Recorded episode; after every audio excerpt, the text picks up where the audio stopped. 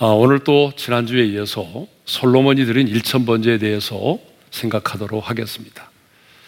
자, 우리는 지난주에 왜 솔로몬은 하나님의 법궤가 있는 예루살렘이 아닌 기브온의 산당으로 가서 일천번제를 드렸는지 또 솔로몬은 왜 자신이 왕이 됐을 때에 가장 먼저 일천번제를 드렸는지 그 동기와 배경에 대해서 생각을 했습니다.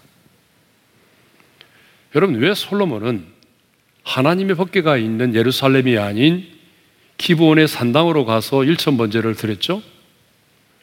그것은 아직 성전이 지어지지 않았을 뿐만 아니라 모세가 광야에서 지은 회막이 거기 있었고 부살렐이 지은 큰 노제단이 거기에 있었기 때문이죠. 왜 솔로몬은 아버지를 이어서 왕이 되었을 때에 왜 일천번제를 먼저 드렸을까요? 그 첫 번째 이유는 왕으로서의 사역보다 하나님께 드리는 제사, 예배가 더 중요하다고 생각되었기 때문이죠. 물론 솔로몬은 왕이 되자마자 가장 먼저 일천번제를 드린 것은 아닙니다. 그러나 왕이 된 지 얼마 되지 않아 그는 쉽지 않는 일천번제를 드렸습니다. 이것은 그가 예배를 드림으로써 왕의 사역을 시작했다고 해도 과언이 아닙니다. 물론 왕의 자리는 그렇게 한가한 자리가 아니죠. 하지만 솔로몬은 왕으로서 행하는 그 어떤 일보다도 하나님께 드리는 제사, 하나님께 드리는 예배가 더 우선이라고 하는 것을 알고 있었던 사람입니다. 그런데 이런 영향을 누구로부터 받았죠? 바로 한평생은 예배를 사모하고 예배자로 살았던 아버지 다윗으로부터 영향을 받았습니다. 저는 부모된 세대들이 좀 가진 것이 없고 부족한 부분이 많지만 우리의 자녀들이, 우리들이 진정한 예배자로 살아서 우리의 자녀들이 인생의 실패 후에 예배자로 세워지는 것이 아니라 젊은 날에 하나님을 하나님답게 예배하는 예배자로 세워지기를 간절히 소망합니다. 자, 두 번째 이유가 무엇이었어요? 하나님께 충성과 헌신을 다짐하기 위해서였습니다. 왜 솔로몬은 속건제도 있고 하목제도 있고 속제제도 있는데 왜 번제를 드렸을까요? 번제란 재물을 끝까지 다 태워 드림으로써 하나님께 온전한 충성과 헌신을 다짐하기 위해서 드리는 제사이기 때문에 그렇습니다. 그러니까 솔로몬은 하나님 제가 아버지 다윗을 이어서 왕이 되었지만 진정한 나의 왕이신 하나님께 내가 충성과 헌신을 다하겠습니다. 이런 신앙의 고백을 담아서 일천 번제를 드린 것입니다. 왜 솔로몬이 일천 번제를 드렸습니까? 그 세 번째 이유는 여호와를 사랑하였기 때문이죠. 자, 3절 상반절에 보게 되면 이런 말씀이 있습니다. 함께 읽겠습니다. 다 같이요. 솔로몬이 여호와를 사랑하고 그의 아버지 다윗의 법도를 행하였으나 솔로몬이 여호와를 사랑했다라고 말합니다. 여러분 왜 솔로몬은 여호와를 사랑했죠? 그것은 사랑받을 수 없는 자신을 하나님이 먼저 사랑하셨기 때문이에요. 솔로몬은 아버지 다윗과 바세바의 사이에서 태어났어요. 다시 말하면 수치스러운 관계에서 태어난 사람이에요. 그리고 아들의 서열로도 보아도 결코 왕위를 계승할 이치에 있지 않았어요. 그럼에도 불구하고 하나님께서 솔로몬을 사랑하셨어요. 여디디아라는 이름도 지어주시고 정말 하나님께서 자신을 아버지 다윗을 이어서 왕위를 계승할 수 있는 그런 은혜를 주셨습니다. 이런 하나님의 사랑을 깨달은 솔로몬이 어찌 하나님을 사랑하지 않을 수가 있겠습니까? 솔로몬은요, 억지로 마지 못해서 일천번제를 드린 게 아닙니다. 하나님을 사랑했기 때문에 자원하는 마음으로 감사하는 마음으로 하나님께 일천 번제를 드린 것이죠. 예배는 순서가 아닙니다. 예배는 엄밀하게 말하면 형식이 아닙니다. 예배는 하나님과의 만남입니다. 예배는 인생의 제일 되는 목적인 하나님을 영화롭게 하는 것입니다. 그러므로 구원받은 사람에게 예배는요, 생명과도 같은 거예요. 구원받지 않은 사람들은 여러분 예배를 그렇게 중요하게 생각하지 않아요. 그러나 구원받은 하나님의 사람인 우리에게는 예배는 뭐가 같은 거예요? 생명과도 같은 겁니다. 아니, 예배보다 먼저 일 수 있는 것은 아무것도 없습니다. 그래서 성경을 보거나 인류 역사를 볼 때에 한 시대에 하나님의 손에 붙들림 받아요 이디하게 쓰임을 받은 사람들의 공통점은 그들이 모두가 진정한 예배자였다고 하는 것입니다. 예배에 성공했던 사람이라는 것입니다. 그러므로 여러분, 예배가 먼저입니다. 여러분의 사업의 번창보다도 여러분의 자녀의 교육보다도 뭐가 먼저입니까? 구원받은 하나님의 사람에게는 예배가 먼저입니다. 우리가 예배를 통해서 하나님을 영화롭게 하면 하나님께서도 반드시 우리의 인생을 영화롭게 해 주실 것이고 저와 여러분의 가정과 자녀들을 책임져 주실 것입니다. 자, 솔로몬이요. 이렇게 어떤 대가를 바라지도 않고 하나님을 사랑하여 스스로 자원하는 마음으로 일천 번제를 드렸을 때에 하나님께서 그 일천 번제를 아주 향기로운 제물로 받으셨습니다. 그리고 꿈에 솔로몬에게 나타나셨습니다. 자, 우리 5절 상반절인데요. 함께 읽겠습니다. 다 같이요. 기부원에서 밤에 여호와께서 솔로몬의 꿈에 나타나시니라. 솔로몬이 들은 일천 번제를 향기로운 제물로 받으신 하나님은 꿈이라고 하는 독특한 방식으로 솔로몬에게 응답하셨습니다. 예전에는 그러니까 성경이 완성되기 이전에는요, 하나님께서 이 꿈을 독특한 계시의 한 방편으로 사용하셨습니다. 그래서 야곱이 형과 아버지의 낯을 피하여 도망을 갈 때에 하늘을 잇는 사달의 꿈을 통해서 하나님은 야곱에게 말씀을 하셨습니다. 야곱이 하란에 있을 때도 꿈을 통해서 이제 하란을 떠나 고향 땅으로 돌아갈 것을 지시하셨습니다. 요셉에게는 해와 달과 열한 별에 대한 꿈을 통해서 꿈을 꾸게 하심으로 하나님의 비전을 깨닫게 하셨습니다. 또 예수님의 아버지 요셉에겐 꿈을 통해서 마리아를 의심하지 말고 데려오라고 말씀을 하셨습니다. 이렇게 꿈은요, 과거에는 하나님의 거룩한 계시에 한 방편이었습니다. 그러면 하나님께서 언제 솔로몬에게 이렇게 응답하셨습니까? 자, 공동 번역과 우리말 성경을 보게 되면 이렇게 되어 있습니다. 그날 밤이라고 되어 있습니다. 그러니까 솔로몬이 일천 번제를 드린 직후 바로 그날 밤입니다. 솔로몬이 일천 번제를 하나님께 드리고 예루살렘으로 돌아가기 직전 바로 그날 밤에 하나님께서 꿈에 솔로몬에게 나타나셨습니다. 이것을 보게 되면 우리가 뭘 알 수 있어요? 하나님이 솔로몬이 드린 일천 번제를 얼마나 기쁘게 받으셨는지를 알 수 있습니다. 솔로몬이 드린 일천 번제를 하나님이 얼마나 감동과 감격으로 받으셨는지를 우리가 알 수 있습니다. 그러면 솔로몬의 일천 번제를 받으시고 꿈속에 나타나신 하나님은 솔로몬에게 무엇을 말씀하셨을까요? 우리가 잘 아는 말씀이죠. 자, 5절 하반절입니다. 함께 읽겠습니다. 하나님이 이르시되 내가 내게 무엇을 줄고 너는 구하라. 어, 우리말 표준 세번역을 보게 되면 좀 더 쉽게 되어 있습니다. 함께 읽겠습니다. 다 같이요. 내가 너에게 무엇을 주기를 바라느냐? 나에게 구하여라. 한마디로 말하면 이런 말이죠. 내가 내게 줄 것을 무엇이든지 너는 구하라는 거예요. 자, 여러분 이것을 보게 되면 하나님이 이렇게 말씀하신 것을 보면 솔로몬은요, 어떤 목적을 이루기 위한 수단으로서 자신이 원하는 그 어떤 것을 얻어내기 위한 수단으로서 일천 번제를 드리지 않았다라고 하는 것을 알 수가 있습니다. 그렇죠? 그러니까 하나님이 이렇게 말씀하시죠. 여러분 이것이 우리가 가져야 될 예배의 자세라는 것입니다. 그렇습니다. 여러분 예배는요 결코 내가 원하는 것을 얻어내기 위한 수단이 아닙니다. 지성이면 감천이다. 라고 하는 말처럼 예배를 통해서 하나님을 감동시켜서 내가 어떤 보상을 받아내는 것이 아닙니다.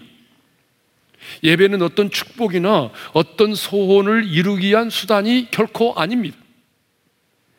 솔로몬은요, 자신이 원하는 그 어떤 것을 받아내기 위한 수단으로서 일천번제를 드리지 않았습니다. 솔로몬이 왜 일천번제를 드렸습니까? 여러분, 일천번제에서 가장 중요한 것은 그 결과보다도 왜 솔로몬이 일천번제를 드렸는지 그 동기와 배경이 더 중요하다고 그랬죠? 그래요. 예. 솔로몬은요, 무엇을 얻어내기 위한 수단으로서가 아니라 하나님을 사랑해서 하나님께 충성과 헌신을 다하기 위해서 스스로 자원하는 마음으로 최선을 다하여 일천 번제를 드렸던 것입니다. 그런데 하나님은 뜻밖에도 그런데 하나님은 뜻밖에도 내가 내게 무엇을 줄고 너는 구하라 이렇게 말씀을 하셨습니다. 만일 하나님께서 여러분의 꿈에 나타나셔서 이렇게 말씀하신다면 여러분은 무엇을 구하시겠습니까? 만일 오늘 밤 하나님께서 찾아와 소원을 물으신다면 여러분은 무엇을 구하시겠습니까? 지금 당장 여러분의 인생에 필요한 그 어떤 것을 구하시겠죠? 재정의 문제라든지 질병으로부터의 고침이라든지 아니면 직장에서의 승진, 자녀의 대학 진학, 아니면 결혼, 여러 가지 내 마음에 기도의 제목들을 이야기했겠죠. 자, 그러면 하나님께서 솔로몬에게 내가 내게 무엇을 줄고 너는 구하라. 이렇게 하나님이 말씀하셨을 때에 솔로몬은 하나님 앞에 무엇을 가장 먼저 구했을까요? 놀라운 사실은요, 그가 지혜를 먼저 구하지 않았다는 거죠. 그는 가장 먼저 아버지 다윗에게 베푸신 큰 은혜를 감사했어요. 자, 6절의 말씀이죠. 읽겠습니다. 다 같이요. 솔로몬이 이르되 주의 종 내 아버지 다윗이 성실과 공의와 정직한 마음으로 주와 함께 주 앞에서 행함으로 주께서 그에게 큰 은혜를 베푸셨고 주께서 또 그를 위하여 이 큰 은혜를 항상 주사 오늘과 같이 그의 자리에 앉을 아들을 그에게 주셨나이다. 솔로몬은 가장 먼저 내 자신에게 필요한 그 어떤 것을 구하지 않았습니다. 솔로몬은 가장 먼저 하나님께서 아버지 다윗에게 베풀어 주신 큰 은혜를 감사했습니다. 그래서 뭐라고 말합니까? 주께서 아버지 다윗에게 큰 은혜를 베푸셨고라고 말하잖아요. 여러분 은혜가 뭐죠? 은혜는 값없이 베풀어 주시는 하나님의 호의와 사랑을 말합니다. 그런데 주께서 아버지인 다윗에게 큰 은혜를 베풀어 주셨다는 거예요. 그냥 은혜가 아니고요. 주께서 내 아버지에게 큰 은혜를 베풀어 주셨다는 것입니다. 여러분, 은혜 자체가 원래 계산될 수 없고 측량될 수 없는 거잖아요. 그렇죠? 그걸 우리는 은혜라고 말하잖아요. 원래 은혜라고 하는 것은 계산될 수 없고 측량될 수 없는 것인데 하나님께서 우리 내 아버지 다윗에게는 정말 어떻게 계산될 수 없고 이루 헤아릴 수 없는 그 풍성한 은혜를 아버지에게 주셨다는 거예요. 하나님께서. 그러니까 솔로몬 자신이 볼 때에 아버지 다윗의 인생은요, 한마디로 하나님께서 베풀어 주신 큰 은혜였다는 것입니다. 솔로몬은 다른 사람은 몰라도 내 아버지는 하나님의 은혜가 아니면 설명될 수 없는 인생임을 알고 있었다는 거예요. 여러분 생각해 보십시오. 하나님의 은혜가 아니라면 아버지 다윗이 어린 시절에 어떻게 블레셋의 장수인 골리앗을 무너뜨릴 수 있겠습니까? 하나님의 은혜가 아니라면 다윗이 그 수많은 전쟁에서 여러분 백전백승을 할 수 있었겠습니다. 예? 하나님의 은혜가 아니라면 베들레 목동에 불과했던 아버지 다윗이 어떻게 이스라엘의 왕이 될 수 있단 말입니까? 그러니까 솔로몬은요, 아버지의 인생이 하나님께서 베풀어 주신 큰 은혜임을 기억하고 있었습니다. 그래서 아버지 다윗의 인생에 베풀어 주신 하나님의 큰 은혜를 인하여 감사했던 것입니다. 더 나아가 솔로몬은 하나님께 이런 놀라운 고백을 드립니다. 6절 하반절인데요. 우리 함께 읽겠습니다. 다 같이요. 주께서 또 그를 위하여 이 큰 은혜를 항상 주사 오늘과 같이 그의 자리에 앉을 아들을 그에게 주셨나이다. 주께서 또 그를 위하여 이 큰 은혜를 항상 주사 그랬죠. 그러니까 6절에 큰 은혜라는 말이 두 번 나와요. 큰 은혜를 베풀어 주셨고 이 큰 은혜를 항상 주셨다는 말이에요. 이것은 무슨 말이냐면 하나님께서 주권적으로 다윗과 맺은 언약을 근거로 하는 말이에요. 자, 사무엘의 7장을 보게 되면요. 하나님께서 주권적으로 다윗과 맺은 언약의 내용이 기록되어 있어요. 사무엘의 7장에.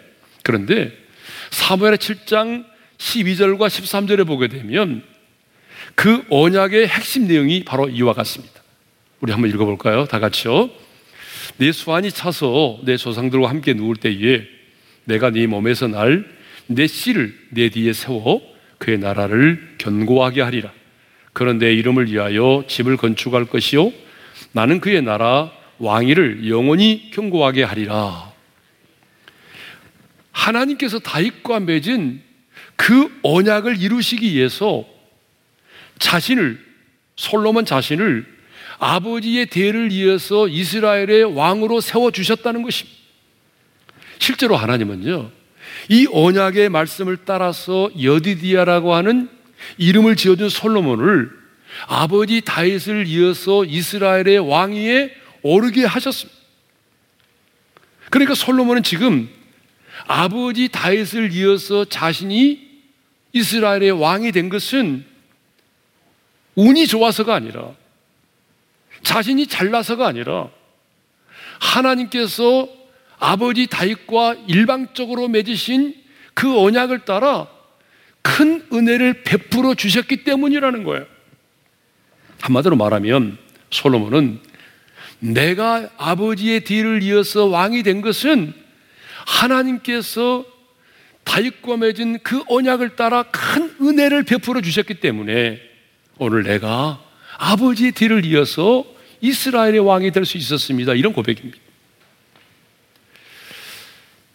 저는 이 말씀을 준비하면서 과연 나의 자녀들도 솔로몬처럼 이런 기도를 드릴 수 있을까를 생각해 보았습니다.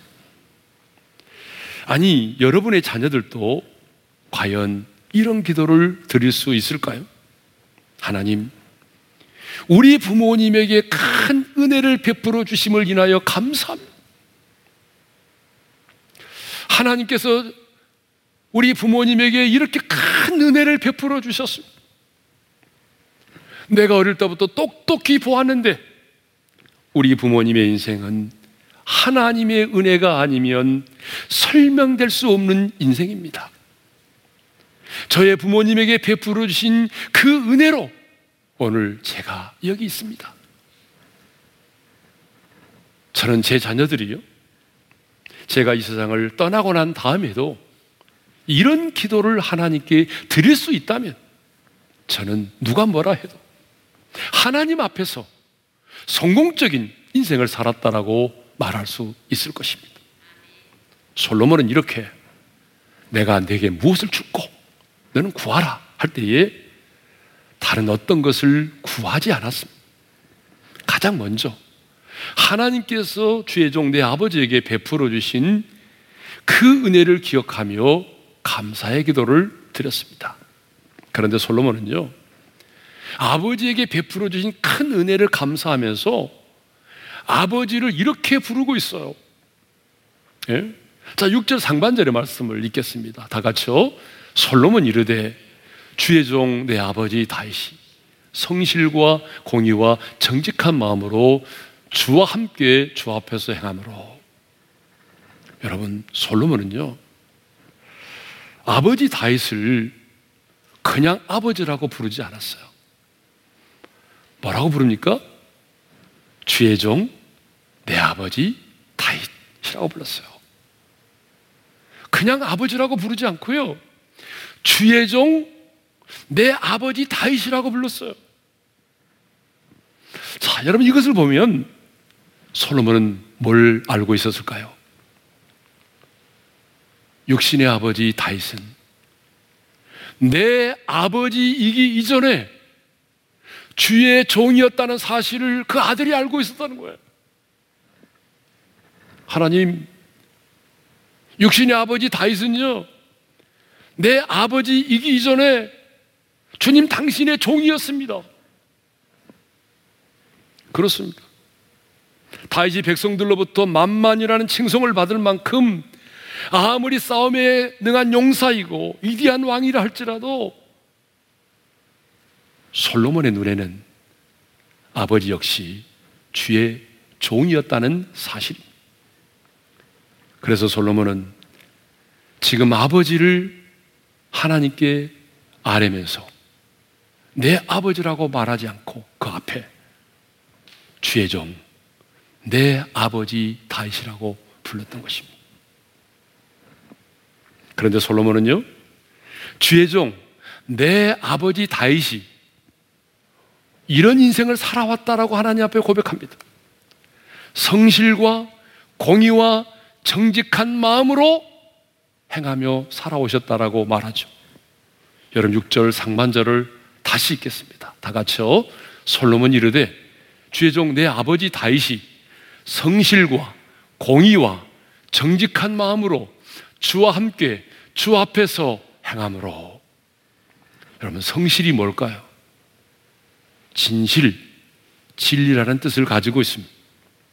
그러니까 내 육신의 아버지 다윗은 진리 안에서 진리의 말씀을 따라 하나님을 경외하는 믿음의 태도를 가지고 살아오셨다는 거죠. 공의가 뭡니까? 공평과 정의를 말합니다. 내 아버지 다윗은 내 아버지 다윗은 불의와 타협하지 않고 의로우신 하나님을 바라보며 살아왔다는 고백이죠. 예? 또 뭐라고 말합니까? 정직한 마음. 여러분 정직한 마음이 뭡니까? 거짓이 없는 마음으로 하나님의 명령을 순종하여 받들어 살아왔다는 것입니다. 이렇게 솔로몬은 주의 종 내 아버지 다윗이 성실과 공의와 정직한 마음으로 인생을 살아오셨다라고 하나님 앞에서 고백하고 있습니다. 여러분, 여러분의 자녀들은 과연 이런 고백을 드릴 수 있을까요? 지금 우리나라 이정자들의 모습을 보십시오.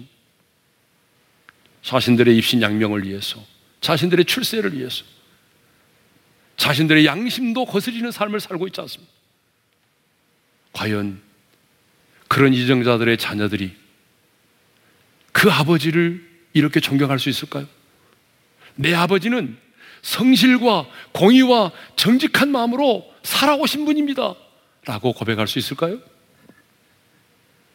오늘 우리의 자녀들의 입에서 이런 고백이 나올 수만 있다면 여러분, 우리는 부끄러움이 없는 삶을 살고 있는 것입니다. 그런데 솔로몬은 하나님께서 내 아버지 다윗에게 베풀어 주신 큰 은혜를 감사하면서 더 놀라운 사실을 고백하고 있습니다. 여러분 6절 상반절을 다시 읽겠습니다. 다 같이요. 솔로몬이 이르되 주의 종 내 아버지 다윗이 성실과 공의와 정직한 마음으로 주와 함께 주 앞에서 행함으로 주의 종내 아버지 다윗이 어떻게 살아왔다는 거예요?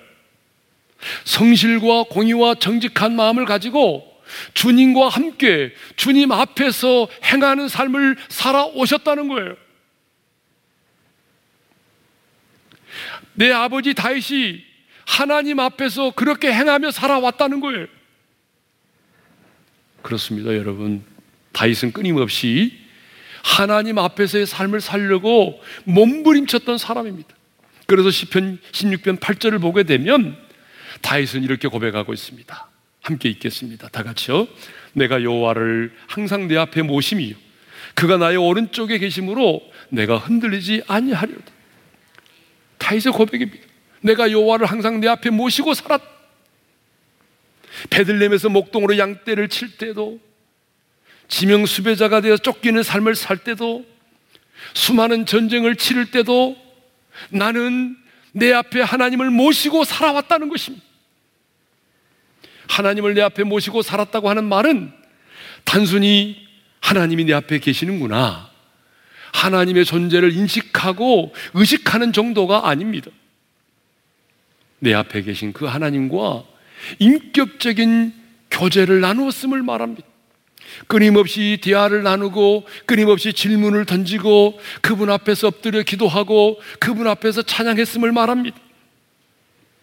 여러분 성경에 나오는 인물 중에 가장 많이 하나님께 묻고 질문을 던지고 또 질문을 던졌던 사람이 누굽니까? 바로 다윗입니다. 다윗은 끊임없이 하나님께 묻고 또 물었습니다. 그리고 그 하나님 앞에서 하나님을 찬양했습니다.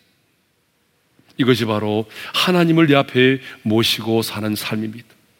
그러므로 우리도 항상 주님을 내 앞에 모시고 그 앞에서의 인생을 살아가시기를 바랍니다.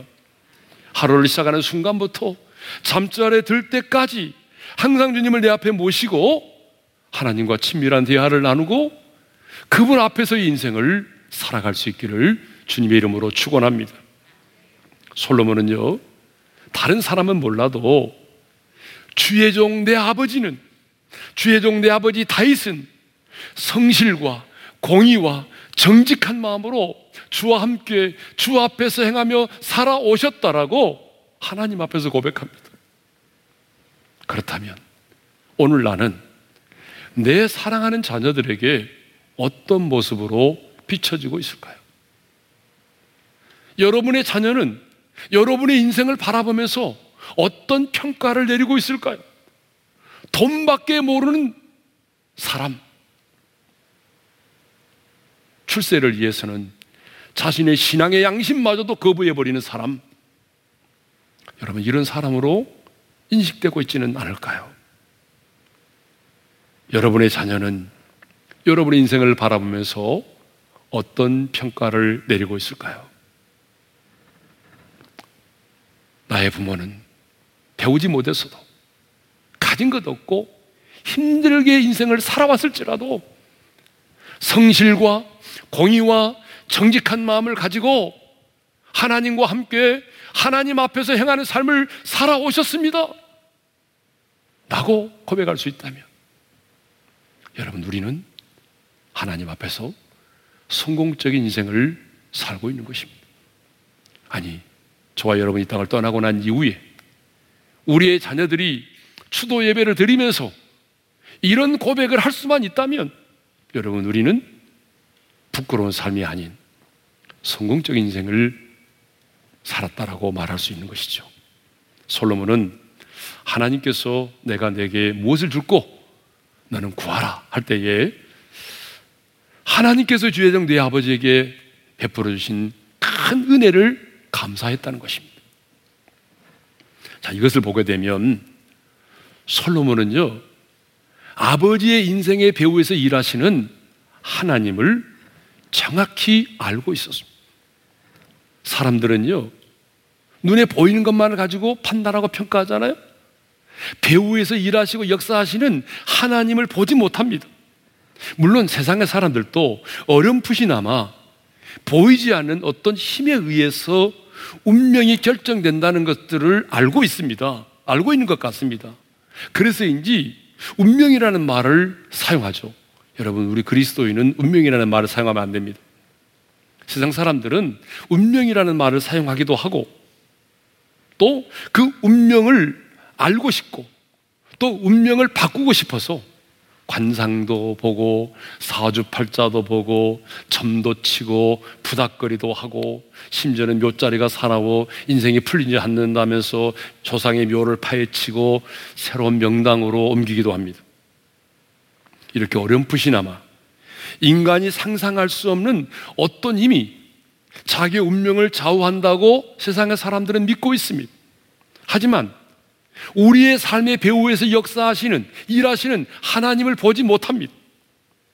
그런데요, 안타까운 것은 하나님의 사람들 역시 우리의 인생의 배후에서 일하시고 역사하시는 그 하나님을 알지 못하고 기억하지 못하고 인생을 살아가고 있다는 거예요.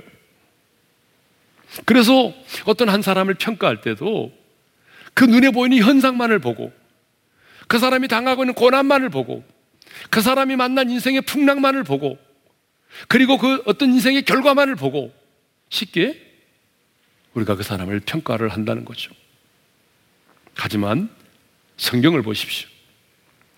역사의 주관자가 되시고 인간의 생사하복을 주장하시는 하나님께서 여러분 우리 눈에 보이지 않지만 배후에서 역사하시고 일을 행하십니다. 여러분 요셉을 보십시오. 여러분 요셉이 애굽에 팔려가서 보디발의 집에서 종살이를 하게 된 것이 여러분 우연히 되어진 일입니까? 억울하게 누명 쓰고 감옥에 갇힌 것이 여러분 우연한 사건입니까? 그가 꿈을 꾸고 꿈을 해몽해 준 것이 여러분 우연히 되어진 일입니까? 그로 인해서 야곱의 가족들이 예굽에 내려가 살게 된 것이 여러분 우연히 되어진 일입니까? 성경을 조금만 알아도 아, 이건 우연이 아니었구나. 하나님께서 요셉의 인생의 배후에서 일하시고 역사하셨구나 하는 걸 알게 되지 않습니까? 예수다가 금식하고 죽으면 죽으리라고 하는 신앙을 가지고 아수에로 왕에게 나가서 자기 민족을 구원하여 내는데 여러분 이 사건이 우연히 되어진 사건입니까? 아닙니다. 예수도 서에는요 하나님이라는 단어가 한 번도 나오지 않아요. 하나님이라는 단어가 한 번도 나오지 않지만 역사를 주관하시는 하나님께서 그의 인생의 배후에서 일을 행하셨기 때문입니다. 조영기 목사님의 설교 가운데 이런 예화가 있어서 소개하게, 소개하도록 하겠습니다. 어느 날 개미가 열심히 먹이를 구하려고 분주히 다니는 것을 보고 밥한 톨을 떨어뜨려 주었다고 합니다. 그러다 개미가 자기가 그 바바를 발견한 것처럼 자기가 그 바바를 발견한 줄 알고 뛸 듯이 기뻐하면서 그 바바를 물고 가더랍니다. 그런데요, 또 다른 개미 한 마리가 그 바바를 빼앗으려고 달려들었습니다. 덤벼들었습니다. 그래서 그 개미 두 마리가 싸움이 벌어졌어요. 그때 목사님이 볼펜으로 뒤에 온 개미를 튕겨버렸습니다. 그런데 처음 개미는 자기 힘으로 이긴 줄 알고 의기양양하게 바바를 끌고 제 집으로 돌아가더랍니다. 그때 목사님은 그 개미들의 투쟁을 보고 싸움은 너희가 싸웠으나 승패는 내가 결정해 주었다. 라면서 웃으셨다는 그런 예합니다. 여러분, 어쩌면 우리 인간들의 모습이 아닐까요? 우리 인간들은 어쩌다가 이 개미처럼 자기 스스로가 그 바바를 발견한 것처럼 생각하잖아요. 자기 스스로 힘으로 이긴 것처럼 생각하잖아요. 배후에서 그 바바를 던져주고 그리고 뒤따라온 두 번째 개미를 튕겨주고 싸움에서 이기게 해주었는데 자신이 발견하고 자신이 이긴 것처럼 그렇게 인생을 생각한다는 것입니다. 솔로몬은요, 아버지의 인생의 배후에서 일하시는 하나님을 보았습니다. 아버지의 인생의 배후에서 끊임없이 일하시는 하나님을 보았기 때문에 하나님께서 내가 내게 무엇을 줄고 나는 구하라. 그럴 때에 가장 먼저 그 무엇을 구하지 않고 내 아버지에게 베풀어 주신 큰 은혜를 인하여 감사했던 것입니다. 저는 우리 어린애 성도들이 현상만을 보지 말고 내 인생의 배우에서 일하시는 그 하나님을 볼 수 있기를 원합니다. 왜냐하면 내 인생의 풍랑과 고난만을 바라보게 되면 우리는 낙심하고 좌절할 수밖에 없어요. 그러나 우리는 믿음의 눈을 열어서 내 인생의 배우에서 일하시는 하나님의 손길을 보아야 됩니다. 내 자녀들도 내 인생의 배우에서 일하시는 하나님의 손길을 볼 수 있어야 됩니다. 내 인생의 배우에서 일하심을 본 자만이 우연이 아닌 이 모든 것이 하나님의 큰 은혜였음을 고백하게 되는 것입니다. 하나님께서 우리 모두의 눈을 열어주셔서 우리의 인생의 배우에서 일하시는 하나님을 볼 수 있게 해 주시기를 소망합니다. 주신 말씀 마음에 새기면서 우리 찬양하며 나가겠습니다. 모든 상황 속에서 찬양합니다. 모든 상황 속에서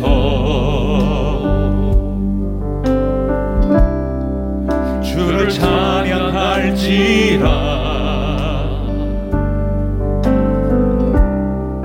주는 너의 큰 상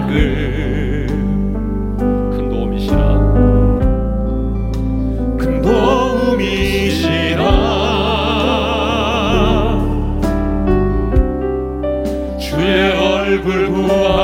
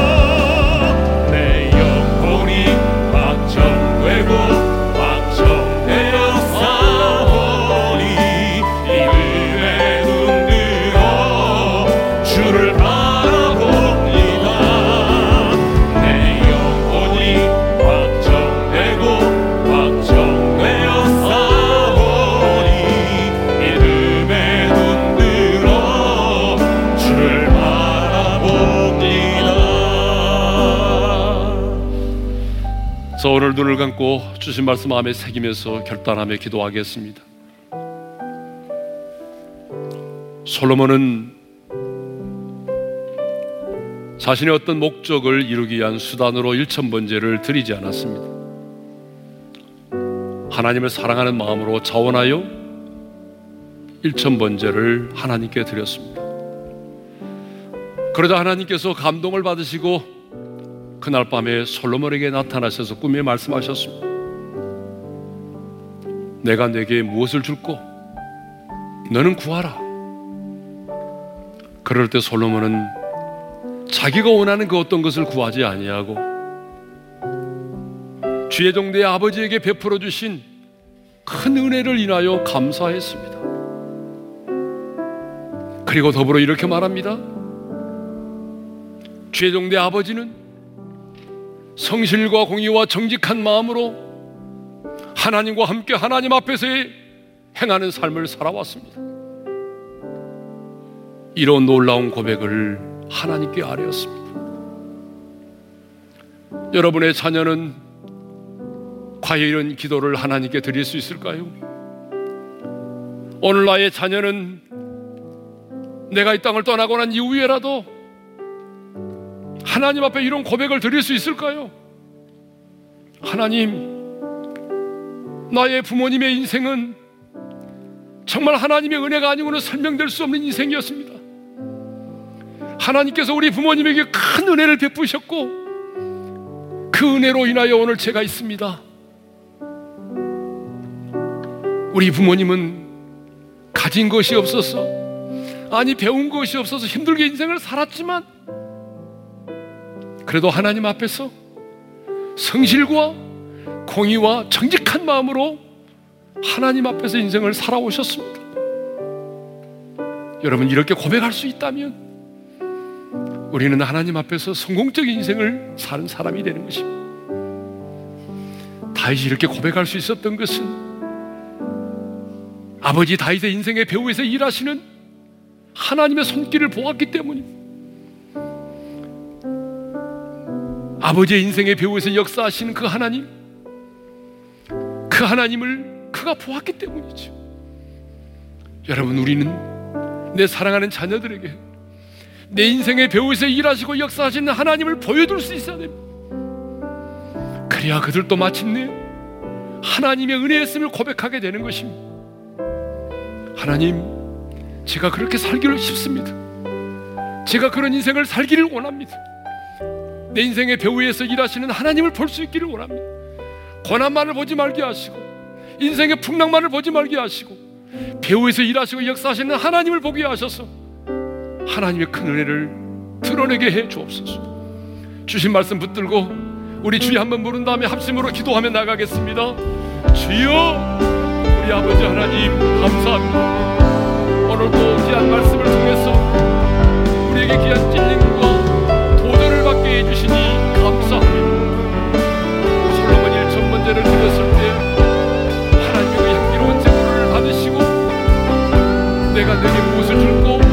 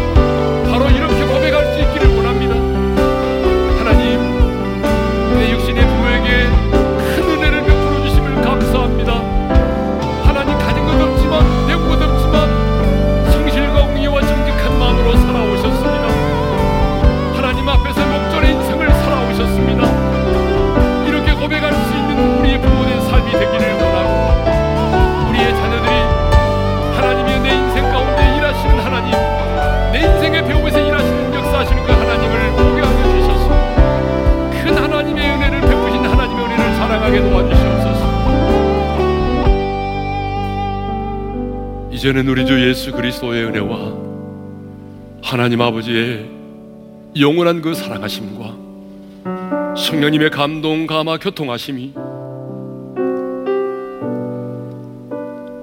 내 인생의 배후에서 일하시는 하나님을 봄으로 말미암아 이 모든 것이 우연이 아닌 하나님의 큰 은혜였음을 고백하기를 소망하는 모든 지체들 위해 이제로부터 영원토로 함께 하시기를 축원하옵나이다. 아멘.